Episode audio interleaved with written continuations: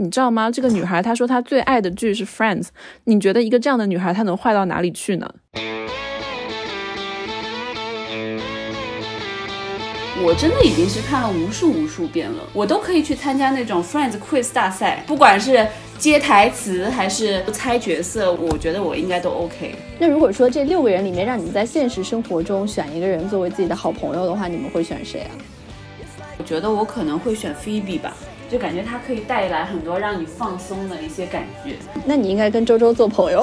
我刚想说，而且我还想跟你说，你就算有菲比这样的朋友，你该焦虑还是会焦虑的，因为你会焦虑自己为什么不是这样的人。如果说让你们选择自己最爱的场景，你们会选哪几个呢？Seven Seven Seven，我就会直接跟我男朋友说，你看这个剧都已经看了二三十年了，你怎么还会不知道 Seven 在哪里呢？每一次当 Monica 在下厨，而 Chandler 坐在沙发上看电视的时候，我都会，就是所有对年龄的焦虑，还有对婚恋的焦虑，都会让我觉得，Friends 是影响你人生观、价值观的一部美剧之后，你就很难带着批判的眼光去看它了。就当然，你可以保持它在你回忆里面的这一份香草冰淇淋的这个美好的味道，但是如果一直拍这样的剧，那其实对于少数族裔也好，或者性少数群体也好，对于他们的境遇的改变，其实是没有帮助。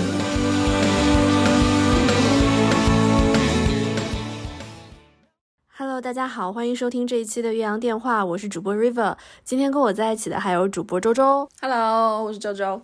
阿莫，Hello，大家好，我是阿莫。然后今天我们还想给大家介绍一位新朋友，Season。他还有一个很重要的身份呢，他是应该算是美剧《老友记》的十级学者吧。Season 可以跟大家打个招呼啊，大家好，我是 Season。然后今天我们四个人之所以聚在一起，是因为《老友记》重聚的节目马上就要播出了。然后我们四个人应该都算是《老友记》的重度粉丝吧，所以我们听到这个消息呢，也是非常非常的激动。所以想要跟大家聊一聊那些年我们一起追过的老友记。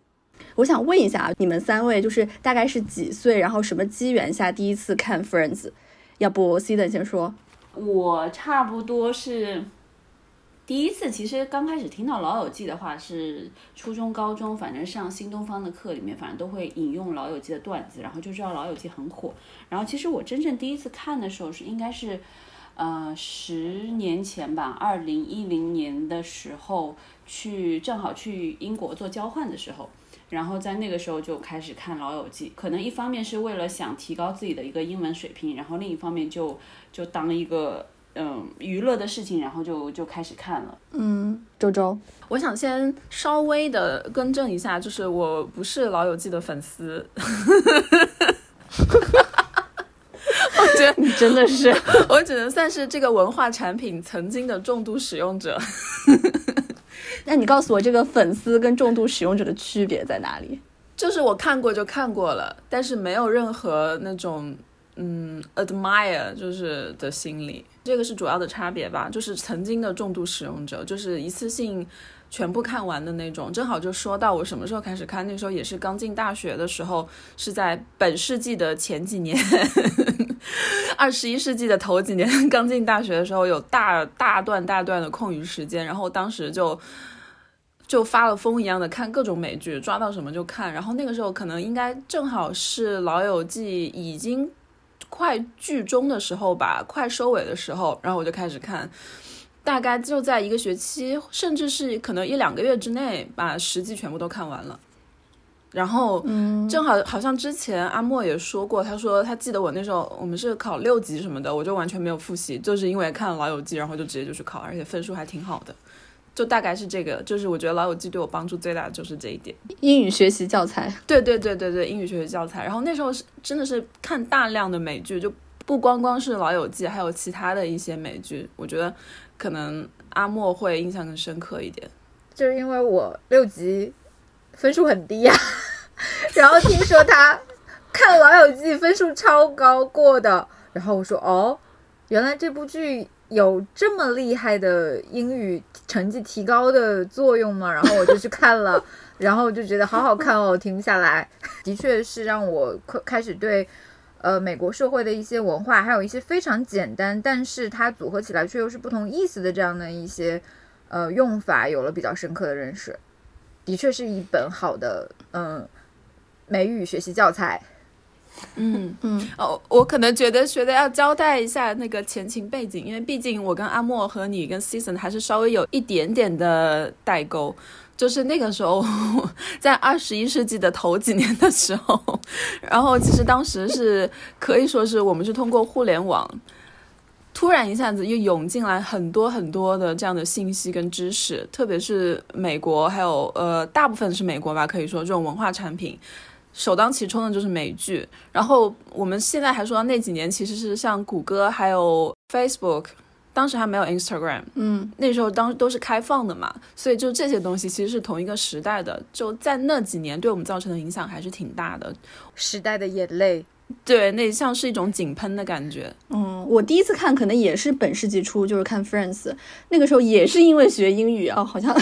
我们都好功利哦。就是我们这一代的英语学习教材。对，每个每个新东方老师都会 Q 到的。对对对，我也是因为新东方老师给我推荐的。我高中的时候去上了一个新东方，然后我还我到现在都记得他当时给我们看的那一集是 Rose 他们请大家一起去楼顶看看一个什么流星，最后他被关在上面下不来。我看的是那一集，我记得那个英语老师特地把那个 holiday wait，然后给我们划出来说，这这一集我们要学的词是 holiday wait。但那个时候因为我才高中嘛，然后回到学校之后，因为我上的是寄宿制的学校，就很不方便看这种剧什么的，然后就中间可能也是停了很大一段，一直到我可能上大学了。去了美国之后，也是有大段大段空空闲的时间，然后就把一到十季全部都整个看了一遍。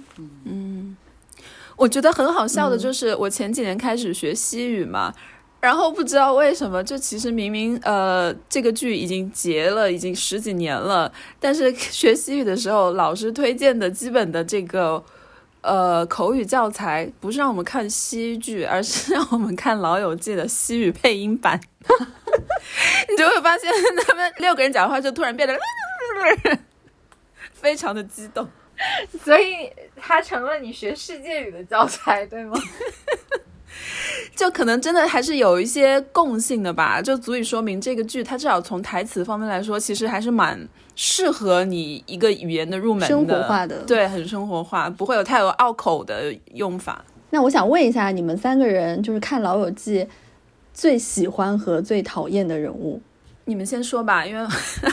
我不想打击你们，或者是我不想泼冷水，或者是扫兴。你们先说吧，先说吧。嗯，那要不 C 的先说。我是没有啦，因为我跟你一样，我对《老友记》的那个感情就已经，我是觉得慢慢慢慢的，刚开始的时候，我觉得我在里面最讨厌的应该是啊、Monica 或者 Monica 和 Ross 吧，应该是这两个角色，就觉得女的太 control freak 了那种，然后男的就是感觉好像在情感上面也不是很很洒脱的一个人，然后我当时是不喜欢这两个角色，但是慢慢慢慢后来的话，我就感觉四六个人我都还是蛮喜欢的，甚至我在 Monica 身上看到了很多自己的影子，然后我就觉得后来慢慢慢慢自己变成了一个 Monica 之后，就是越来越能理解她在一些情景之下的一些反应啊、反馈啊，包括。我觉得我妈也是一个 Monica 类型的人格，所以我有时候我我有一次回家吧，反正就是要自己给自己染头发嘛，然后我就觉得我自己染很累，但是所有其他的人，但凡是朋友啊，或者是去那个洗发店染发，我都不放心。唯一放心的就是让我妈染，因为我觉得我妈完全就是 Monica 人格，她办事是我绝对放心的，所以我就觉得。我从我自己身上看到了 Monica 性格，然后从我妈身上也看到了她的影子。后来我就觉得，慢慢慢慢看到后面的话，反正对六个人都非常有感情。到现在来说，应该是没有说最讨厌的。嗯，那阿莫呢？我比较主观吧，呃，但是我觉得也是分一个阶段的。比如说，可能我第一遍年轻的时候看的，是比较喜欢 Rachel，讨厌 Monica，呃，比较喜欢 Chandler，讨厌 Rose 的。但年纪越大再看，就会发现非常喜欢 Monica 和 Joey。从 Monica 身上看到了对生活的这种掌控感，大概因为自己太需要这种对生活的掌控感了。然后最喜欢 Joey 是因为看到了他身上原始的野性和激情，而 Rose 就就是一个哭哭啼啼的大男孩啊。然后 Chandler 更是一个非常需要别人关爱的可怜虫和长不大的男孩子，呃，而且越来越讨厌 Rachel。对啊，越来越讨厌 Rachel，为什么？对，就可能觉得他太会利用女性魅力和这个社会的两性规则了。嗯，好深刻。你直接你直接就是说他，你觉得他越来越表了呗？可以这么说吗？就这个角色没有变，但是随着你年龄的增长，你觉得他越来越表了？呃，对，有可能吧。就是，呃，还有一种可能就是我做不到，就是我太嫉妒他了。就如果我身边如果出现这样的女生，我会觉得有危机感，所以就会很生气。啊，那 Rachel 自己他他在那个剧里面都说，他说没关系，我知道女孩子都不喜欢我。对对对。对对对，嗯嗯，可是我最喜欢 Rachel，我到现在来说，我都是最喜欢 Rachel 呀。有可能是因为自从 Rachel 讲了那句话说女孩子都不喜欢我之后，我就更加喜欢她了。因为女孩子也不喜欢你嘛，你感觉在她身上找到了你自己的感觉？没有没有没有这种感觉，但是就是我女生里面我是最喜欢 Rachel，然后男生里面我还是最喜欢 Chandler，因为这两个人让我是觉得从第一季到第十季他们的成长的线特别明显，就他们其实都有很大的变化。对对，就。不像 Monica，她可能从第一季开始她是个 control freak，她到第十季她还是一个这样的人。对。然后 Ross 也是一样的，她是一个很没有安全感的人，到第十季她还是一个这样的人。但是你就感觉到 Rachel 她以前是一个非常 spoiled 的一个小女孩，但最后她其实成长为了一个非常职业的女性啊。然后 Chandler 她原来是一个很没有安全感，然后什么都要用幽默来保护自己的人，但最后她是一个给别人很多温暖的人，所以我会特别喜欢这两个人物。好，那我们先问一下周周，Friends 第一大黑粉，我没有，没有，不要这样说。我是老实说，我最近也在疯狂看啊，因为他不是网飞上买了这个吗？买了《老友记》吗？然后我们现在每天吃完晚饭，就我大概就是，呃，每周大概都可以看个十几集吧。然后我又觉得说，这个剧好玩的地方就是它会常看常新，因为你自己的人生态度有很大的变化。然后你像刚刚阿莫说的，你看待每个角色，你的那个。主观的感受会有很大的变化。像我之前，我记得我那时候在大学的时候看的时候，我就会觉得 Chandler 哦，感觉他很有魅力，我就觉得好笑就是可以胜过一切。可是我现在在看，就觉得这个人对我毫无吸引力了，我就完全 get 不到他的点了。就是觉得这个人如果在生活中让我遇到了，我可能就是白眼都要翻到脑后去了这样子。然后我会发现，其实整个剧它的主角，就像刚刚你说的，其实它的主角就是 Rachel，女主角是 Rachel，男主角就是 Ross。因为他的那个人物的弧线其实就发展的非常充分嘛，不像 Phoebe 跟 Monica 基本上是没什么太大的变化的。所以我觉得 Rachel，因为你会觉得编剧真的很爱他，所以你其实很难很难不喜欢 Rachel，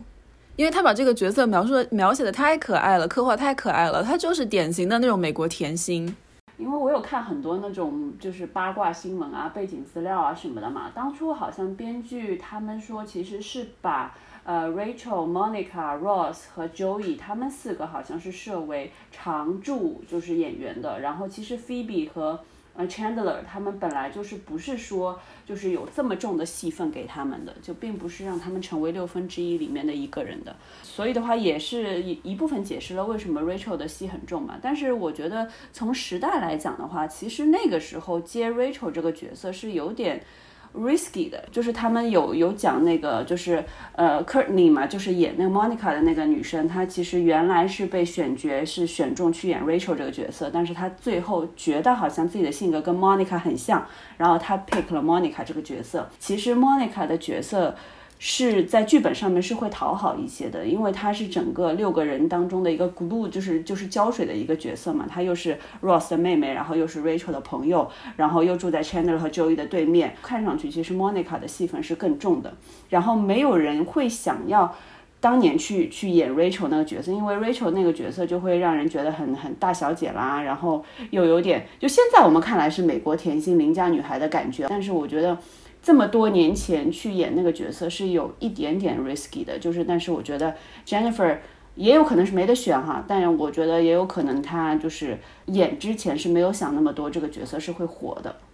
对我我也有看到那个八卦，就是当时 Jennifer 也是想要演 Monica 那个角色的，因为大家好像都想演 Monica，最后是编剧去说服了 Jennifer 说你去演 Rachel 吧，然后她没有办法才去写去去演了 Rachel 的。对，我觉得那个年代还是崇尚那种大家要有很好的积极向上的价值观啊什么的。然后你你把 Rachel 放在里面，有一句台词说 "I don't have any principles"，就是那种放在里面。其实，在那个年代，我觉得就是这这样的形象未必会好。但其实，嗯，最后出来的话，大家会觉得很接地气嘛，然后就觉得很邻家女孩嘛。反倒是 Rachel 那个角色变得最火，就是变得最 popular 的一个角色。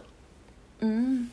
我觉得 Rachel 讨人喜欢的，所谓邻家女孩讨人喜欢的点就在于她接地气。是为什么？就是她说 I don't have any principle，但是当然你知道这是不对，就是不可能，她真的没有任何 principle。其实她的 principle 很多的，对吧？但是她会有一些，我觉得最好玩的就是她很多小迷糊，然后又撒一些小谎，然后很多事情就很 clumsy。然后这种事情，你就会让女生看了觉得说啊，她好可爱，对我没有任何的。侵略感，而且其实 Jennifer 她的那个外表，就是她是 cute，也是是好看的，可是她不是那种很有侵略性的好看，反而是 Monica 那个演员的长相，我觉得她会长得更有侵略性一点。对对对，我就觉得 Monica 演的不好笑，我觉得她有点太紧张了，感觉好像她是为了搞笑而搞笑，有一点点这种感觉，没有像没有像 Jennifer 那么轻松，然后 Jennifer 那种感觉就是感觉很很很直，然后就是很很傻大姐，然后就是。嗯，反正无所谓啊，就是我把我最真实的事情就讲出来就好了，也不装，就是这种感觉，所以那时候还挺讨好的这个角色。嗯嗯，毕竟演了十季，我在想说，嗯，这些角色他们跟演员本身的性格差异有多大？我估计到最后可能啊，因为像他们的这几个演员到最后也是越来越强势了，然后呃地位也越来越高，所以那个角色可能越来越会接近演员本身的性格。然后我就发现 Monica 这个演员。你刚刚说她可能私底下本来就是有点 controlling 的，我会觉得他，我当时我觉得他演的真好，比比如说很多细节，他的那些手势，然后他讲话的时候，他的那个肢体其实是很紧张的，特别是当他发现局势不在控制之内的时候，我觉得这个是一个演员很难，你就是数十年如一日，你演了十季是很难。把握的就肯定他自己私底下也是这样子的。然后像嗯 Rachel 那个角色 Jennifer，他我看他其他的，所以很多人就说他演完《老友记》以后，所有的角色都像 Rachel。他们五个后来演的角色，我多多少少都有看一些。然后包括有一个美剧叫《Scandal》，然后里面这个菲比的角色，她出演了一个女政客。嗯嗯，有在这个里面就完全看不到菲比的样子了。而是演一个就是有很多黑白历史的这样的一个单身的女政客，还蛮让我意外的。呃，同样，另外一部美剧《傲骨贤妻》里面有 Chandler 客串，嗯，他在这个里面是演一个非常咄咄逼人的男律师，个别的小动作你能看出来是 Chandler，但是就是那个呃里面的凶狠、油腻，还有这种律政界的这种耍手腕，也演得非常的好。所以他们是其实都有从这个角色里走走出来的，反而是 Joey、呃 Rachel 和这个 Rose 他们真的是走不出来。对我是后来甚至看 Rose 演的那个马达加斯加，他在里面配音配了一只长颈鹿，对对对，我都觉得那就是 Ross，讲话的语气都是一模一样的，就那种停顿的那种感觉，半天出不来一句话。对，然后他他在那个有一部凶呃讲连环杀人凶手的片子里面演一个喽啰，就是演一个黑帮老大的帮手，但是他就算是在这样一个暗黑的非常 B 级片血腥的这样的一个片子里面，它都是一种是不是 Rose 走错片场了？那如果说这六个人里面让你们在现实生活中选一个人作为自己的好朋友的话，你们会选谁啊？我到之前没想过这个问题，我现在当下想的话，我觉得我可能会选 Phoebe 吧。嗯，我就觉得，因为朋友之间嘛，嗯，相互就相互欣赏的话，你会越来越像对方的。我就觉得，菲比如果可以在现实生活中的话，可以让我整个生活中可以少焦虑很多。就感觉它可以带来很多让你放松的一些感觉。那你应该跟周周做朋友。我刚想说，而且我还想跟你说，你就算有菲比这样的朋友，你该焦虑还是会焦虑的，因为你会焦虑自己为什么不是这样的人。我会想要 Monica 做我的朋友。It's a match. It's a match. 彼此需要的朋友。你是希望有一个人 take care of everything 吗？对，然后你就天天可以去他家蹭饭，然后永远有地方可以 hang out，就直接去他家，坐在他家沙发上就好了。然后永远给你端来好吃的。然后你要搬家，他会偷偷的跑来你家，找借口来你家帮你 packing up。你会觉得说天哪，这是什么样的圣母啊？但是你吃饼干的时候，只能在你的 sink 上面就是这样吃，然后不能有饼干屑掉在 Monica 家的地板上。对，所以你只能跟他做朋友，不能跟他做室友。Phoebe 就搬出去了嘛。对对对，嗯其实你不觉得这六个人里面，其实 Phoebe 跟 Joey 他们经常他们也自诩说，呃，我们之间有一些特殊的 connection 这种感觉，就是他们两个人跟其他四个人其实是稍微有点差别的。其实就是说白了，其实就是所属的阶层来看的话，跟那四个人还是有点不太一样。Phoebe 跟 Joey 这两个人，你会觉得他们两个是离我们的现实生活最远的，就是你无法想象生活中真的有两个这样言行的人，其实是最不接地气的两个人。但是你会觉得最后会觉得这两个角色是最可爱的。嗯，我觉得可能身边偶尔会有 Rachel 和 Monica，然后再偶尔会有 Chandler，但是好像每个人都会有属于自己的 Ross，或者你本人是 Ross。但我其实刚才有一个话题，我想 pick up，就是我想就是为 Ross 稍微讲一讲话，因为我发现有很多人，包括我刚开始看 Friends 的时候，都会讨厌 Ross 嘛。但就是就像我们那个时候，可能谈恋爱的时候，看完这个 Friends，你又会觉得 Chandler 挺幽默的，然后 Joey 又很 sexy，然后 Ross 应该是最后一个你会选择做男朋友的。material，但是其实我有看那个 fans 就说什么 dress like Rachel，然后 live like Phoebe，就像像 Chandler 一样幽默，像 Joey 一样 sexy，然后他们给 Ross 的评语是 love like Ross，就是说像 Ross 一样去爱、去敢爱，然后去愿意为每一段感情去投入。然后我就是慢慢慢慢才领略到这个人设的一个一个美好的东西。然后随着人生经历，现在结婚之后，然后有了小朋友之后，我才发现，其实如果你的老公是 Rose 这样一个人设，你真的是会很幸福的。我完全同意，我觉得 Rose 是最佳老公，但是我永远不会觉得他 sexy 或者 cool，他肯定不是那个 cool guy。对我觉得他非常符合中国女生的择偶观，他绝对是那种副驾驶不让坐别的女人，以及不会给别的女生拧瓶盖的那种男人吧。有难得。所以我就说，为什么你可以看得出来，这个剧它的如果一定是要有男主角的话，一定是 Rachel 跟 Ross，因为 Ross 他这个形象也是很符合这种美国的文化里面的这种追爱大男孩的这种。追爱大男孩，对，真的是，就是他可他有点可爱，但是不是很帅气，有点聪明，但是又也是有点 nerdy 或者是 clumsy，然后就总是在追爱的路上越挫越勇。对，那其实这这部剧里面，除了这六个主角我们都很喜欢之外，其实他们还有很多还挺丰富的配角的。就我想问一下，你们印象最深的 Oh 配角 是谁？嗯，我先来吧。我我觉得我说的可能会比较冷门。我最喜欢菲比嗯谈过的某一任男朋友，就是那个科学家。David 吗？天哪，我也是他每次我出现，我都会有那种就是不要走，留下来的那种感觉。Seriously，我一点都 get 不到他呀。菲比有一句台词，就是说他说这个科学家男友说你是一个猛男，只是 trapped 在这个科学家的身体里了。所以呢，你喜欢他的原因就是因为他是一个猛男是吗？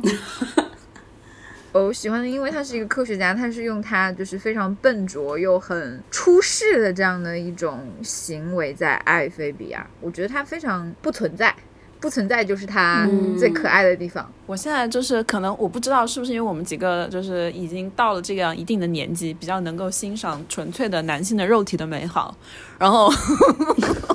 我会觉得我每次都看到菲比谈恋爱的时候，各种就是花丛过，然后片叶不沾身的那种感觉，我每次都看得好开心。他所有的恋爱的对象，大部分其实外形上都还挺好的。我不得不说，在这方面，他比 Monica 跟 Rachel 都要幸运很多。我就是通过看 Phoebe 这个角色，各种谈恋爱，然后就满足我自己的那种淫欲。然后他有好多个 dating 的对象，其实都很 hot。我记得有一集是说他同时在 dating 两个，然后一个是一个消防员，然后另外一个是一个非常 sensitive 的老师。其实那两个人他们都很 hot，然后他后来觉得发现哦，原来那个看上去很威武雄壮的消防员其实也是有很敏感的一面，然后那个老师看上去很敏感的，其实他也身材也非常的好。就这两个人，你就觉得天呐，要了我的命了，怎么选呢？这两个人都很好，就可惜他们只 只出现了一季。然后这个 David 呢，首先我觉得他的外形是好的，他外形是是 hot 是 sexy 的。然后呢，再加上他虽然 sexy，可是他的装扮又是一个很 nerdy 的那种装扮，戴了副眼镜，然后穿了一些这种衬衫什么的，你就会觉得这一点让他的 sexy 又加倍了。然后再加上他对菲比的迷恋，天哪，这根本就是，所以我一直很不满他最后就是这样很莫名的退出了菲比的世界，美强惨。我们俩刚才这个对话就让我想到 Friends 里面有一幕，就是。菲比就说那个 David 是他一生挚爱嘛，然后 Monica 就反问他一句说 Really the scientist guy？然后后来那个菲比就反问了一句 Monica Really Chandler？我们两个人真的理想型差的有点太多了，Chandler 就是我的理想型。不知道，我觉得 Chandler 看上去体能很差的样子，这我不行。我想问一下，这个剧你看了几遍？然后我数不清我看了多少遍啊？你们看过多少遍啊？我想说。我是最近又重新开始看起来嘛，就除了最开始的十几年前，那时候在学校里开始完整的把它全都 binge watch 完了以后，实际然后完完整整的系统的看，应该算上这一次的话就两次吧。阿莫呢？我也是有点不平均吧，就我系统的看可能两三次的样子，但是每年我的新年的节目就会是在新年的时候，呃，把。《老友记》从一季到第十季，每一年的圣诞和新年特辑都拿出来看，就替代了《真爱至上》。嗯，我跟你一样，但是我是圣诞节的活动，我会在圣诞节那一天把第一季到第十季所有关于圣诞节的全部看一遍。这个对你们意味着什么呀？就是你要在特殊的那一天看那一集。这也是自己的一个传统了，是吗？对对对，就是自己的一个传统。而且你你特别喜欢，就尤其是过节的时候，你就看到他们那个里面的整个很敞亮、很热闹的那种生活气息，你就会对自己的生活好像有一点信心了。我真的已经是看了无数无数遍了，就是你任何只任何我都可以去参加那种 Friends Quiz 大赛，就 就是不管是接台词还是就猜角色，我基本我觉得我应该都 OK。所以我这两年应该是反反复复不知道看了多少遍，只要是坐下来，我跟我老公坐下来吃饭，他看球，我肯定就是必打开 Friends，就已经上瘾了。我也是，我就圣诞节那天，我就一定要找到有一集，就是他们好像本来六个人都有自己非常完美的一个感恩节的方案吧，可能有的人要去滑雪，有的人要去干嘛，然后到最后他们就是不得不放弃了自己原来的计划，然后一起在 Monica 的客厅里面吃那个烤焦的面包，最后好像是。他们六个人举杯的时候说：“Here's to a lousy Christmas and a crappy New Year。”就是我每次这就是以这个作为当年的一个圣诞节的一个结尾。你不觉得莫妮卡每一年就是呃，你回想从感恩节到圣诞节，都是莫妮卡一个人在搞所有的晚餐，然后并且安排所有人要帮他准备他的晚餐，最后所有人搞砸，是莫妮卡一个人去挽救这个现场。有一天，我突然就是觉得发现好像很像。每一个北方家庭过年的场景，就是会有一个 很唠叨的妈妈。微博上有一个博主叫做大连老师王博文，他是用这种就是大连话去呃男扮女装去代表婆婆妈妈吐槽过年自己有多累，干了多少活，其他人都不理解他。然后我当时就觉得真的好像莫妮卡，就是每一年她都承担这个。呃，情绪价值和家务劳动价值的这个角色，然后每一年没有他，其实这个剧情根本没有办法开展。嗯，那所以你们看了这么多遍，如果说让你们选选择自己最爱的场景 top three，你们会选哪几个呢？周周，我没有什么特别最爱的场景哎，因为你现在过了二十多年、三十多年再看了，会觉得当中很多细节会让你跳戏嘛，我会没办法完全的带入到里面，所以。现在还想不到什么最爱的场景，但是有一些场景我不得不说，它里面的一些东西我是可以有用的，对我的现实生活有指导意义的。就比如说，嗯，像那个 Rachel，她跟 Joey 第一次出去约会的时候，他们第一次出去约会，然后就互相告诉对方我在约会的时候有一些什么 trick。你记得那一集吗？然后 我记得那个，然后 Joey 就说：“哦，我一般第一次出去带妹子出去的时候，我会跟她说什么什么什么，然后我就怎么怎么亲她。”然后 Rachel 就说：“那我告诉你，我跟男的一般出去的时候，我们会怎怎怎样怎样聊到，就先问哦，那你的童年是怎样的？然后那个男的就会落入这个陷阱，然后他们最后。”以及最后要结束的时候要亲吻嘛，亲吻的时候，Rachel 就说我一般会发出那种轻微的嗯的声音，然后男的一般都会上套。我后来试了，就果真是 非常的有用，绝对有用。我就觉得 Rachel 这个角色真的是太有生活了。对，你就说嗯，蛮表的，但是真的很值得学习。他说的有些东西是真的很有用，很有用，很值得学习。是不是还有 seven seven seven？对对对，到现在的话，我还会用到这个，还会用到这个梗，我就会都直接跟我男朋友说：“你看这个剧都已经看了二三十年了，你怎么还会不知道 seven 在哪里呢？”然后，嗯，大概就这样吧。阿莫呢？嗯，我好像没有什么最爱，但时不时会有一些闪回，就是你生活里面或者工作里面遇到类似场景的时候，就会突。突然间某一天，然后某一个场景就出现了。我举个例子，就比如说我现在当了妈妈，然后经常有的时候，呃，会有一些 cursing word，然后就动不动会会不小心飙出一些脏话，然后我老公就会跟就是瞪我，就是我们两个不可以再在他面前说脏话。然后有一天，结果唱起了一首小黄歌，就在小孩面前唱起一首小黄歌，我就突然想起来那个。呃，Ross 和 Rachel 去给他们俩的那个孩子唱那一首，呃，在讲大屁股妹妹的那那首 rap，对吧？就当时就觉得啊，好好笑哦。就是我们现在也在做这样的事情，因为一唱那个歌他就会笑，所以我就不停的希望他笑。嗯，那 C 的呢？其实是有一集，就是呃，Monica 和 Chandler 不是因为某些原因，他们没有办法怀上孩子嘛，然后他们要需要去领养一个孩子，然后他们当时终于有一个年轻的女孩，她被人肚子搞大了，然后她需要找一个家庭把这个小孩去送给，相当于送给那个人家，然后他们选择了 Monica 和 Chandler，然后 Chandler 和 Monica 就去见那个女孩，但是。那个女孩以为他们的身份跟他们的真实身份是不一样的。那女孩以为 Chandler 是个医生，然后以为 Monica 是一个牧师，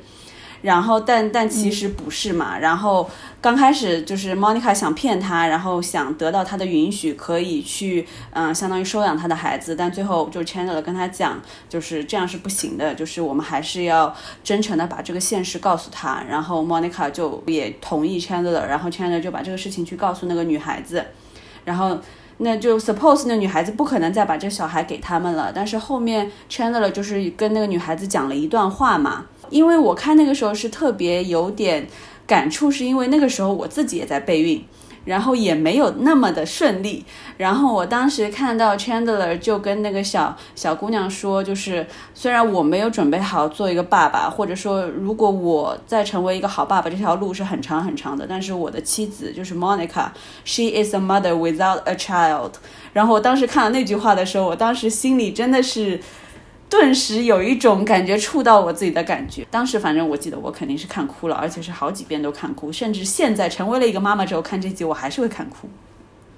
我也是，我看这集也是会哭的。对对对对，我自己有一些就是非常感动的场景，就是一个是那个菲比的婚礼，对对，就是我记得当时麦克跟菲比说了一句话，他说菲比是 wonderfully weird。就是这句话到现在为止都是我听过对另外一半非常非常就就应该是算最感人的评价吧。对对对对，反倒是那个 Monica 和 Chandler，就 Monica 向 Chandler 求婚那段，我每次都跳过，我我反倒是不是很想看那一段。我也是突煽情了，嗯，对对对，我也觉得有点 over。但我觉得 Monica 和 Chandler 的感情里面，我最喜欢的还是 Monica 带火鸡跳舞的那一段。就是我觉得你能让一个处女座做出这样的事情。在我心中已经是巅峰了。对对对对，好，那周周，你有什么想吐槽的场景吗？嗯，我觉得每一集的时候，因为毕竟我们不能太苛求嘛。现在我正在看，我们在说的时候，你刚刚说那个他们去领养孩子，我今天中午就在看这一集，所以我很难。我现在肯定心境也大不一样了，所以我每看一集的时候，都会有至少一到两个点会让我出戏，就会觉得。你知道吗？就会这样子，每一集都会有这样的。总而言之，就是比如说，每一次当 Monica 在下厨，而 Chandler 坐在沙沙发上看电视的时候，我都会。然后每一次当 Rachel 想做什么，然后 Ross 就表表现出要控制他或者不让他做。比如说有一次 Rachel 他去做了一个去弄了一个小的 tattoo，然后 Ross 那边啊你怎么去弄了个 tattoo？我心里就对对，这一集超多槽点。对每一次这样的时候，以及每一次当呃 Monica 说到哦我我是一个老姑娘了，我嫁不出去了，我就以及每一次他们当他们想要表现出我要穿上婚纱，我多么向往婚姻的时候，我也会。然后以及 Rachel 每次说到我已经单身这么久了，然后我要什么时候才能结婚，我什么时候才能生上孩子，什么什么的，我也会。包括他们每一次过生日的时候，年龄焦虑好像也是很重要的一环。然后仔细回想了一下，我们三十岁过生日的时候，好像上次我们也聊过三十岁的话题，我们却没有这种感觉。我们会觉得现在是我们人生中又美又有钱的时刻，我们为什么要怀念年轻的时候？对啊，最那个的是 Rachel 三十岁的生日那一天，然后他突然就觉得自己人生不行了，然后他首先就是他说我不想过这个生日，然后他马上就跟当时二十多岁的小男友分手了，把那个男友甩了，因为他对把 Tag 甩了，他就觉得你不适合我了，我现在已经要到了要成家立业的年纪了，嗯，大概就是这样子吧。那集可以说是登峰造极吧，对我来讲。就是所有对年龄的焦虑，还有对婚恋的焦虑，还有怀孕当为为人父为人母的焦虑，都会让我觉得就这样子。然后我一边走的时候，我男朋友每次都要提醒我，他说我要跟你说多少遍，这个是三十多年前的剧，OK，不要那么入戏。对，所以我们不要当跨时空警察。对我现在只现在只能把它当一个。像有有一点卡通片的感觉在看，就是我无法完全的投入，因为实在是太让我出戏了。然后就真的是用来杀时间，看一看，有时候就经常就睡着了这样子。记得应该没有什么想吐槽的吧？我肯定没有什么想吐槽，因为我是觉得我 当年看的时候我很白影嘛，然后当时白影进去了就接受了之后，我后面就不会再去反复思考里面的一些点，可能也是缺乏思考吧，但是。就是我后面看的时候，我就会把它当做就是生命中很能让我 relax 的一部剧，然后就是我很熟悉，就下一句台词我也很熟悉，然后我就不需要去用脑子，然后我就觉得看了非常非常放松。就是现在又又带娃又工作，真的很累很累的情况下，我就只是想看 Friends，而且我知道所有的台词，知道所有的剧情走向，我就觉得非常非常放松，就这样。嗯，我好像也是没有办法现在带着批判的眼光去看《Friends》，就是因为它是你可以说是当时影响你人生观、价值观的一部剧了。之后你就很难再带着批判的眼光再去看它了。尤其是在我那个时候，我我可能十几岁的时候，看到《Friends》里面有一些场景，就比如说 Ross 去参加前妻的婚礼，然后把前妻的手交到另外一个女生的手上，在当时可能是对我的，就是像像是打开了另外另外一个世界的窗子的那种感觉。就是你好像一下子看到了很多，哎，这个世界上还有这么多可能性。然后你接受了这个设定之后，你很难再会去回想说，啊，它哪些地方有一些不合理的地方。因为我觉得跟瑞瑞这想法相反，我是正因为老友记打开了我的这一个大门，所以我没有停在老友记，就是我后面是系统性的看了几部这样的，就是很很长，然后很能反反映美国社会生活的这样的一部剧，然后包括威尔和格雷斯，还有人人都爱雷蒙德。就是这些越看越多之后，我就会发现，就他们可能在今天再看还是各有利弊的，但是就会让我形成一些更立体或者说更能够去比较的认知，然后就会去想说，呃，他们也都是有时代局限性的，然后以及，嗯，我们在这个过程中是如何成长起来的，然后包括之前也看过一个。文章是分析说，在《老友记》之后，很长一段时间是没有再出现过《老友记》这样的剧，然后《摩登家庭》基本上是替代了这样的一个《老友记》的地位，但《摩登家庭》仍然也是跟《老友记》一样，处在这个时代看上去很先锋，但其实很保守的这样的一个状态里面。比如说，在《老友记》里面，呃，它几乎没有有色人种，包括几乎没有触及最。应该触及的堕胎话题等等，反正呃，包括说像摩登家庭也是的，它看上去里面有 LGBT 家庭，然后有一些多元家庭，但其实仍然是维系着一种 fairy tale 的这种感觉。就之前我有看报道，就是《老友记》他们自己的编剧也会反省嘛，就是你就是现在这个社会在看《老友记》的时候，你会发现很多的 bug 嘛，就比如说，嗯，就如果说《老友记》放在现在这个时代的话，那六个人当中肯定有一个人是，比如说亚裔啦，或者有一个人是呃深色的肤色啦，就是这样子，就不可能是像当年这么一个组合。然后另外的话，其实像《老友记》里面当年一些就是种族歧视的一些一些点还是会存在。Halloween 的时候给小朋友发糖嘛，然后就会有一个那个黑人的小朋友就会说啊，我比较 prefer money 啊，就是就是那种。然后在在那个 playground 里面，就是把把 Ross 踢伤的那个小孩也是深色肤色的。现在再看来的话，当时确实是有一点就是种族歧视的点在里面，而且就是演 Ross 的那个。呃，那个演员吧，他也说，他当时其实做了很大的努力，为为《老友记》带来了这个这个 diversity。因为 Rose 是交过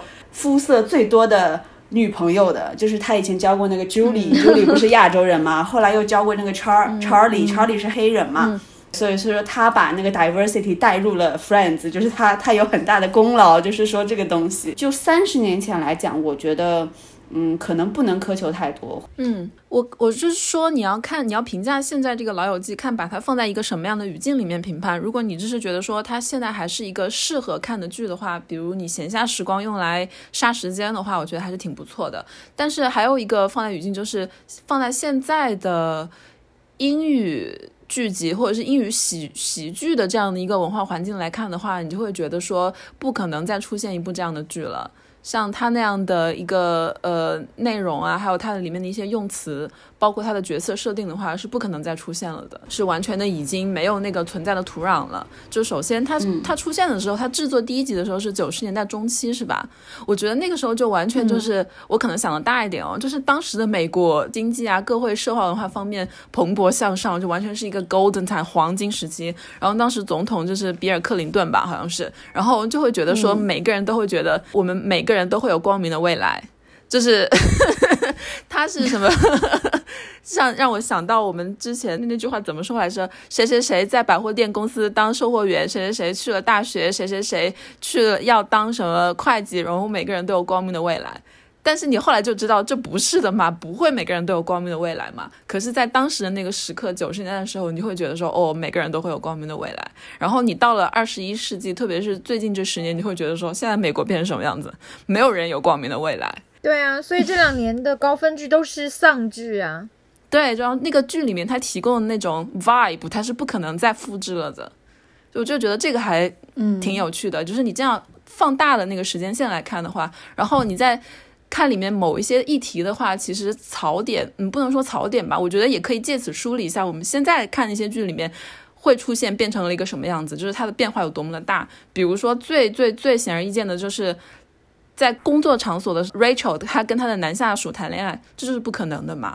就甚至都是违法的嘛？就是你完全是可能导致他辞职的事情。就是你现在无法在一个剧里面看到一个女上司跟男下属谈恋爱，然后好像毫无惩罚，就是他没有遭受任何的后果，就是可以自由谈恋爱，这是不可能再出现的。然后包括 Rose 和女学生。就是你看到这样的剧情发生，每个人都会，你至少就可以看到媒体跟网络上的批评一定是扑面而来的。就如果一个剧有这样的剧情，然后最最最最最，我觉得最明显的就是 Joey，他在工作场所上对任何所几乎是毫无差别的对任何一个女性发情发浪，这怎么可能呢？现在放在现在的话，然后他那个 How you doing 那句话。现在就完全就是性骚扰嘛，这句话。嗯嗯，然后刚刚就是 Season 说的种族也是一方面，就是你不可能想象，如果现在还有一个就是六个角色都是主角的话，里面这六个人里面既没有一个有色人种，也没有一个性少数族裔，这是不可能出现的。还有就是他们也不太可能住在同一个公寓里。对，但其实三十年前这个事情也未必是真的，就相当于，因为我觉得还是以一种情景喜剧的表现方式吧，所以我觉得大家看应该也会觉得像周瑜这样的人，我觉得 三十年前应该美国也不会有这样子的人吧，还是有有艺术添加的一些成分在里面。嗯嗯嗯。他他肯定是一个虚拟的人物，但是在当时的那个社会环境，九十年代的时候，他是完全接受的，而且是受欢迎的。可是这个角色如果放到现在来看的话，首先他不可能存在。一旦被创作出来以后，那大家都会觉得说这个编剧这个剧是疯了吗？怎么会有一个这样的人？然后编剧还试图把他塑造成一个可爱的人，就是无法的，就是一棒子就会打死。比如说有一集是 Rachel 跟 Rose 的，他们就找了一个 nanny，但是那个保姆是一个男的嘛。然后那个男保姆他就特别的细腻，特别的温柔，然后对，然后这就导致了 Rose 的很多不满，然后不舒服。当时其实那个男保姆还挺还挺 cute 哦，我就觉得他还挺可爱。我当时在看的时候，就前几天看这一集的时候，我以为哦，他可能会跟 Rachel 发生点什么，因为就我的习惯的那种惯性，根据现在的思维来看的话，觉得说好像可以发生点什么，结果没有，他就这样消失了。所以当时可能那个编剧在写的时候，他就觉得说，好的，我们表现一个男的，他可以 sensitive 到什么程度，就是他要打破这个性别刻板的印象，这一步就已经可以了。就是他可以一个呃敏感的男的，他可以做保姆，到这一步他出现了一集左右就可以了，不要给他再多的戏份了。可是在我现在看，我就觉得说，他好像可以再留长一点时间，他好像可以跟 Rachel 再发生一点什么。就是我现在的那个 expectation，就是好像这个剧已经不能满足我了。嗯，但是我会觉得说，当时 Rose 对你刚刚那个很 sensitive 的那个男保姆，他当时反应很不适嘛。但最后他有一个很长的交流，就说你为什么会觉得受不了？你你觉得我你受不了我的点是什么？然后他就开始剖析自己从童年的时候他爸爸是怎么对他的。对对对，然后他就给出了一个非常合理的解释。然后我我想说的是，就是难道现在？这样像 Rose 这样的男的就不存在了嘛？我觉得现实生活中大部分男的都是像 Rose 这样的男的，但是因为现在要求政治正确的一个创作环境，使得本来应该出现在剧情里面的 Rose 这样的人不见了，而去大量的去创作很多 sensitive 的男保姆的角色，我就觉得好像是有点为了政治正确而牺牲了贴近生活的这么一个感觉，我会有一点这样的怀疑。River 的意思是觉得有一点点矫枉过正了，就比如说为了剧上的政治正确。无视现实中的，其实是真的存在不平等，但是在电视上硬要塑造塑造平等，但其实《老友记》可能就是，比如说它可能是美化了的，放的是美化版的现实，但它其实呃也是如实的呈现了那个时候的不平等，比如说它屏幕上没有黑色的肤色，其实就是因为那个时候黑黑人的这个。呃，权利是缺缺席的。那现在尽管我们的屏幕上黑人多了，但其实，在现实中黑人的权利还是缺席的。只不过因为他们占据了一点点媒媒体上面的时间，大家就认为说啊，现在黑人和白人已经很平等了，就跟男女是一样的。就跟现在我们动不动刷微博，然后就会有人说啊，女性地位已经很高了，其实只是声音大了而已。嗯，我觉得这个问题就。可以讨论的更广一点，因为这涉及到一一个文化产品和它所属的时代的问题。就刚刚我说的，像那个时代，在九十年代中期的时候，你无法想象一个，就除非它完全的受众是黑人群体啊，那它可能有所谓的那种，呃，完全主角是黑人的情喜那个情景喜剧，那是另外一方面。但是像这样一个受众。它的目标受众是很广泛的，这样的一个呃情景喜剧来说的话，它的主角肯定就是白人，就是毋庸置疑的，在那个年代。然后到现在来说的话，你就很难想象这样的一个情景在发生了。它即便是一个它的定位受受众是最最最最广泛、最基础的受众的话，它也不可能没有有色人种或者是性少数人人种来作为一个它的主角。所以我觉得还是跟时代有关系。然后另外一方面，你可能会觉得说，嗯，矫枉过正的原因是不是觉得说，可能现在现实生活中。那些性少数族裔或者是有色人种，他们的社会地位也未必那么高，为什么就一定要在这个剧里面给他安排一个这样的角色？就好像他有个 quota 一样，就一定要有。但我觉得这个就也是先有鸡还是先有蛋的问题，就是你是说觉得那他们的地位在社会现实社会中的地位高了，所以在剧里一定要出现，还是觉得说因为在剧里面出现了，所以让人觉得他们的社会地位高了呢？我觉得这是相辅相成的。嗯嗯嗯，就当然你可以保持它在你回忆里面的这一份香草冰淇淋的这个美好的味道，但是如果一直拍这样的剧，一直拍这种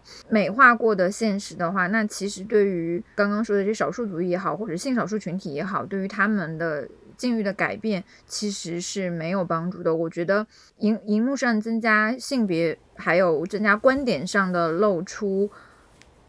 不论是不是政治正确，但是它一定是会对现实有促进作用的。嗯，我觉得我们现在在这个剧已经成了，它是属于时代经典的基础上，再去讨论它应该怎么样，不应该怎么样，我觉得都有点对它要求过多。我只是说放在现在来看的话，比如说我要现在想看关于 transgender 这个人群，我可能就会去看那个 Pose，他说的就是他完全的主角，所有主角都是跨性别人群，然后讲的是在呃八九十年代、八十年代那个纽约布鲁克林的那群跨性别人群的他们的生活，我就会去看这些，它就会更丰富立体。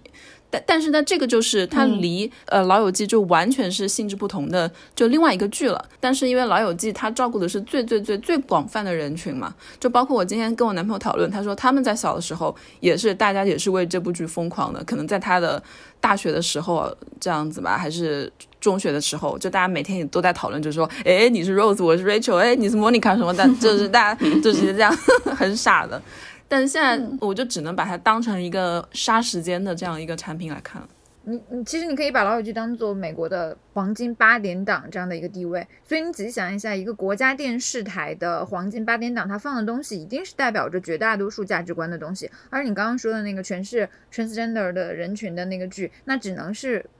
在一些比如说付费平台或者是一个更窄的这样的一些频道去播出。呃，让大家觉得你有东西可以选，但其实，在不能选择的地方，还是这些主流的声音啊，跟我们的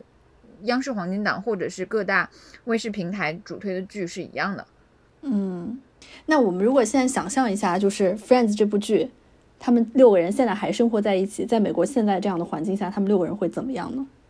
我觉得不存在呀。如果现在这样的环境，这六个人无法成为朋友啊。首先，他如果生活在纽约的话，不管是 Monica 还是呃呃 Rose，可能还可以吧，他无法负担那个那么大的一个房租啊。然后其次就是他这六个人，他属于不同的阶级。比如 Gala 兄妹的话，还在比较接近一个阶级。然后像呃 Rachel 的话，他一开始从做服务生开始的话，其实跟他们差别就挺大的了。然后 Phoebe 跟 Joey，Joey 他在没有戏可以接的时候，基本上就是一个 broke，就是一个破产，没有身无分文的状态。他这样的状态跟 Phoebe 那种就是时时时不时打一下零工的状态是比较接近的。他们这两个人跟 Rose 那样的呃 professor 那样的，然后。在还有就是 Monica 在一个高级餐厅做主厨的那样的阶级是差太多了。就是有一集有提到过这个问题，就是当时三个人是一边，就是 Phoebe、Joey 跟 Rachel，他们三个经济状况不太好，然后他们就提出了异议，就是提出了不同意见，就说为什么每次都要去一些非常 fancy 的餐厅，我们付不起这个 bill 太贵了，我们不能这样子。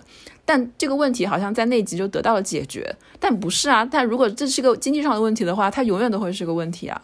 就是在现实生活中，我无法想象他们可以成为朋友。嗯，如果放到今天的话，我觉得每个人都可以在社会新闻里找到对应。比如说 Rose 可能是一个有性丑闻在身的一个高校教授，然后 Rachel 可能是一个类似于什么福布斯 Women 里面的一个 cover，然后。莫妮卡，莫妮卡，那可能就是什么呃，地狱厨房里面的一个知名女主厨。菲比和 Joey 完全很可能就是领低保的，而 Chandler 可能就是呃，就是被被毒贩缠上的金融才俊啊。但是他们仍然是不会成为朋友的。对，所以我就会觉得，对今年他们这个剧中二十五周年以后是吧重拍，我会觉得说就且且看着吧，就看编剧到底能开怎么样的脑洞。他们其实不是重拍，就是没有任何的编剧，他们是拒绝说再去以其剧中的人物再去拍这个东西，其实就是一个访谈，就是把他们几个聚在一起，然后聊一聊而已。哦，这我觉得粉丝也拒绝看，编剧也拒绝写，他们自己也拒绝演吧，我觉得应该是。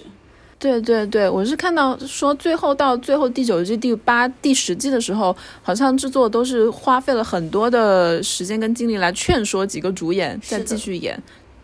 所以他们自己也知道就是很难再继续下去了，因为最后那个人物，我自己觉得那个发展已经有点逻辑上已经有点不太合理了，我甚至觉得。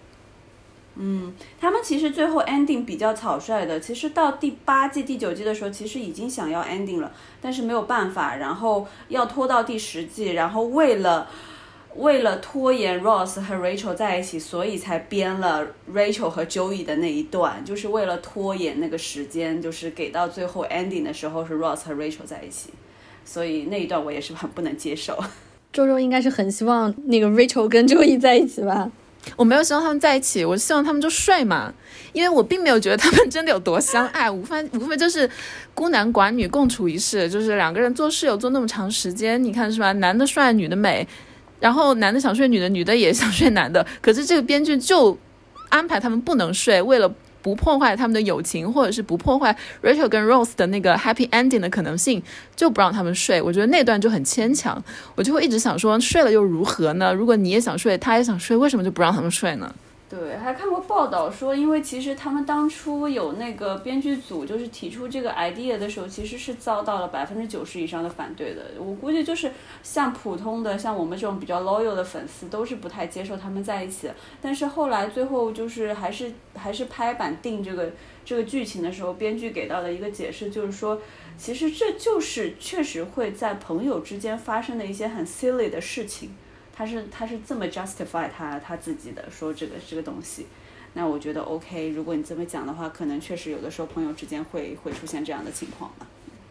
对我，而且我不记得你们还记不记得有一集是回想说，呃，这六个人在真的正式成为一个非常紧密的团体之前，其实两两之间都是有过这样的小的可能性的。有，其实 Rose 跟 Phoebe 有。也是差点睡了的。然后，嗯，Rachel 在加入他们这个团体之前，对 Chandler 也是有过 fantasy 的，就会觉得说，哇哦。所以他这个线其实是非常、非常、非常的薄的，就是你很难想象，就六个人这么好的关系，然后十年的时间里面，他最后就维持了一个这么固定、这么固定的搭配，我会觉得不太现实。嗯，然后其实我是想说一下喜情景喜剧的这个这个问题，或者是你们还有没有什么可以推荐的？因为现在毕竟 Friends 已经不是所有人都像你们这样，就是可以一直看的嘛。如果我是一个喜欢曾经喜欢看过 Friends 的观众，那我现在还有什么类似的剧可以推荐的吗？嗯，如果有推荐，我可能就不会这么重复看 Friends。可能摩登家庭就是一个替代吧。How I Met Your Mother。对，我尝试看过《How I Met Mother》，《How I Met Your Mother》，但是我就觉得在那几那那五个人身上，就不断的找到就是《Friends》里面 mix 的人格，但是还是还是会重新再回到《Friends》，不停的看，就这样子。嗯嗯，我记得之前有个投票，就好像说美国观众喜欢《宋飞传》和喜欢《老友记》的，到现在目前为止啊，好像投票《宋飞传》的可能还比《老友记》要多一点点。但是我《宋飞传》我就不知道为什么，我就是看不下去。因为《宋飞传》更美式一点，它更接近美国本土一点。然后《老友记》它是国际，在国际上都比较受欢迎一点，就是你可以任意跟一个至少是欧洲人吧，就没人不知道《老友记》。对，而且《老友记》它塑造的就基本上是会呃影响我们对于一个纽约女孩的看法，你就会觉得纽约女孩就是 Rachel 那个样子。但《宋飞传》它可能更，我说不上工薪阶层，嗯，好像就是《宋飞传》《老友记》和《生活大爆炸》这三个就是一代一代的人。看的就《宋飞传》可能更早一些，然后我们这一代是《老友记》，然后再稍微晚一点的是《生活大爆炸》。嗯，周周呢？嗯，我是觉得如果你是想要看，因为《老友记》它有很多个面向嘛，如果你是想要看友情这方面的话，其实前几年我发现一个剧，它也是发生在纽约，叫《Girls》衰姐们，对，那个很好看，它就是说纽约的女孩的，但是它我觉得会更。比《老友记》更接地气一点，那几个女孩的就是她们一路成长在纽约怎么摸爬滚打，而且她们之间的友谊，我会觉得好像更接近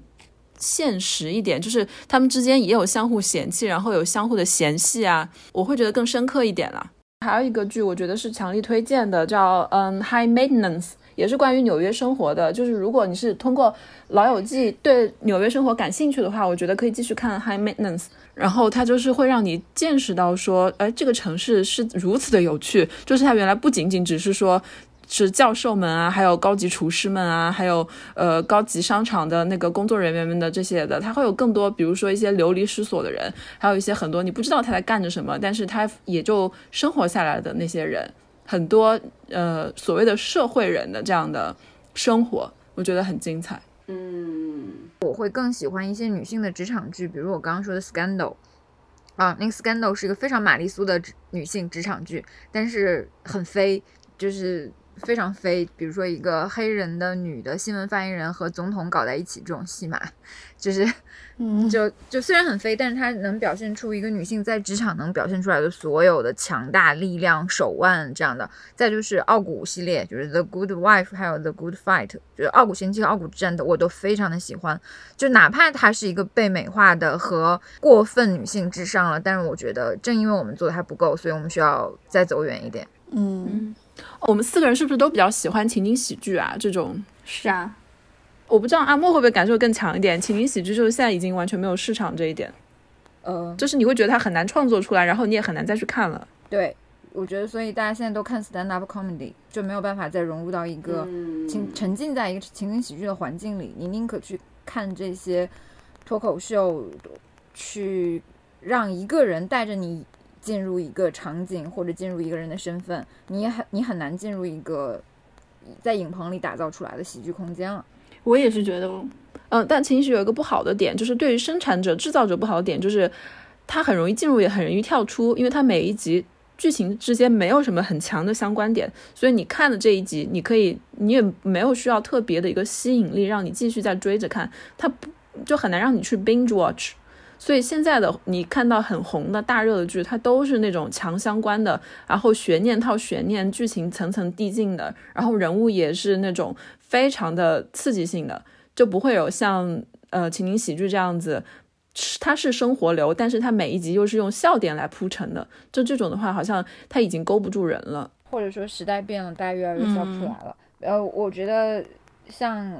我们现在能回忆起的最最后一部让所有人都觉得很好笑的情景喜剧，应该是《生活大爆炸》。但《生活大大爆炸》它的优点。我觉得是在于它离普通人的生活也很远，所以你还笑得出来。嗯，其实不止美国，中国现在国内也在很久很久没有情景喜剧了。上一部大家都很喜欢看的应该就是《武林外传》，但它好像也是抄袭了很多 Friends 的梗。然后像大家都说的《爱情公寓》，我真的就是根本看不下去，我一集都没看。我我有一次猎奇，因为大家是说他抄袭《老友记》嘛，我想看他怎么抄的，然后我一打开真的是生理不适，然后就立刻关掉。我们今天谈论的这些其实都是以一一个就是美剧的市场在说的，就是如果你把它放到中国的市场来看的话，像《老友记》这样的情景喜剧，它现在还是值得看的吧？我觉得，就虽然你说现在年轻人可能个心理可能会更保守一点，但我觉得还是值得看的。第一，它还是好笑，它里面的点确实很多笑点都是。最普适性的好笑。第二就是它里面的一些观念，放在现在呃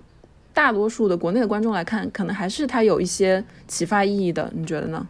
是啊，所以就是我就说《老友记》即使放到现在在国内的市场上，它还是很先进的。就在美美剧的市场上，它很多已经观念是 out of date，但是在国内的市场还是很先进。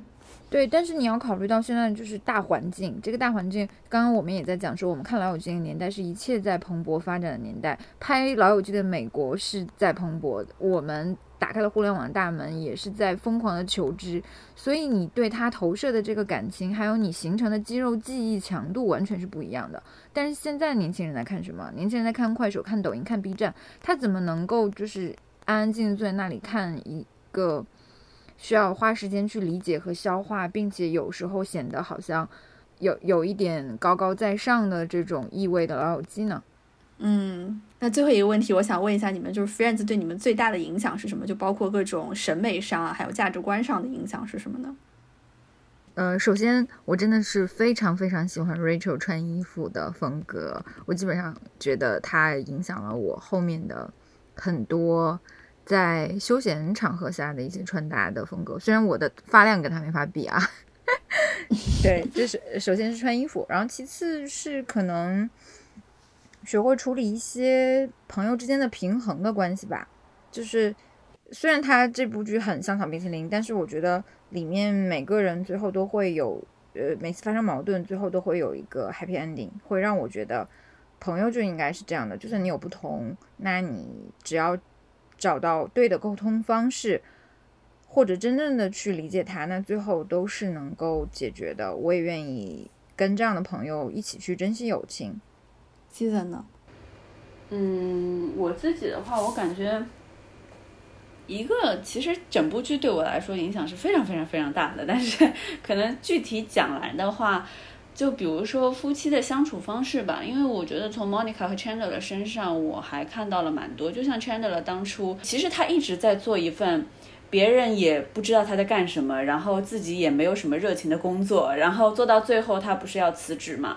那其实，然后又又开始做广告行业，然后从最底层的 intern 开始做起。就是他要辞职的那个 decision，然后就是那个决定，其实 Monica 是非常支持的嘛，因为他就是觉得你还是要去做自己喜欢的事情，这个是很重要的。所以我觉得，就我老公之前也要辞职嘛，那他是从一个比较好的公司辞职。但是我就是整个全程，我觉得我从来都没有跟他讲过，就比如说你这个会造成什么之后的一些经济上的一些问题啦，或者说是对对整个家庭的一些 support，我基本都没有提到过任何东西。我就是一直觉得，我说如果你觉得现在这个工作你做了觉得没有意思，或者说你觉得你接下去想做的那个事情是对你来说有意义的，那你就去辞职吧。我当时真的就是这么做的，我觉得没有其他的一些。一些一些给他的 pressure 也没有说很冷漠啊，这是你的事情，这是我的事情啊，我们就各自做决定吧，也没有这样。但是我是觉得我是以一种，嗯，既关心，但是又让他独立去做决定的一个态度吧。我觉得这个应该也是从就 Monica 和 Chandler，包括他们 friends 之间这种很 honest。嗯，那种感觉里面找到的，就是你会觉得真正的友谊是什么？就是他们互相之间的那种亲密度和这种熟悉度，我是觉得非常非常羡慕的。就是生命中你能你可以有几个这样的朋友，但是他们每个人都有五个，所以我就觉得非常非常羡慕他们这样子的感觉。我也是觉得。喜欢 Friends 的人其实是 share 了同一套底层价值观的。其实你想想看，他们中间发生了很多很多事情，都是我们放在现实生活中是很难去 compromise 的。就爱上什么朋友的好朋友啦，然后有一些就互相之间的一些矛盾啦。其实你仔细想，放到现实生活中很难去就是退让的。但是 Friends 里面所有人都哼哼唧唧的就直接这样过下去了。反正我就觉得 Friends 它不管怎么样，它都是。一个陪伴我们成长的一个很重要的，对周周来说可能是一个文化产品吧，但对我跟 C 的来说可能是一个生活的一部分了吧。说的比较恐怖，但确实是。对对对，就是有事没事会想起来看一看。有的时候我我开启 Friends 的时候，别人就会问我说：“哎，你是怎么了？又心情不好吗？” 就就是你每次生活中不如意啊，或者怎么样的时候，你看一下 Friends，你就完全被那个 vibe 吸引，然后你就会对自己的生活，就是不管怎么不好，你会觉得心理上会感觉稍微好一些。对。嗯，周周呢？我做一个结尾吧，一个光明的结尾，就是呃，我想到很多年前 Taylor Swift 当时风评不不太好的时候，那时候好像是关于他什么表不表啊之类的这样的谣言满天飞。然后那个当时美国最受欢迎的主持人之一 Ellen DeGeneres 他就帮 Taylor 说了一句话，他就说：“你知道吗？这个女孩她说她最爱的剧是 Friends，你觉得一个这样的女孩她能坏到哪里去呢？”我就觉得说，如果是你是一个喜欢 Friends 的人的话，你至少你的底色一定是善良、阳光的、向上的。我觉得这是一个很好的坐标系。对，嗯，然后这个就应该放放一个背景音乐。天哪！我刚刚还想说，你这样又提醒了我，我觉得这这这首歌真的是不好听。但是你这集一定要放啊！还有 Smelly Cat, Smelly Cat，对，这个还不错，因为就是写这首主题歌的那个词，作者说这首词是他写过的最 white 的一首词，就是这句 I'll be there for you，你就会觉得说太九十年代了，你现在不可能再听到这样的词了。I'll be there for you。嗯，有一天我听到威猛乐队一首歌，我不知道为什么就听到那首歌，就是满脑袋是呃。Chandler 的猫王头发，然后 Rachel 穿着高呃带垫肩的衣服，涂着那种 非常亮蓝色的眼影和戴着巨大的塑料耳环的那种画面，我觉得就是这些文化的东西，活在我们年轻时代的这些东西，终究有一天会变成我们自己的这个背景色。好呀，那要不我们今天就聊到这边，谢谢，拜拜，谢谢大家，拜拜，再见。On a bed of nails, she makes me wait. And I wait without you. With or without you. With or without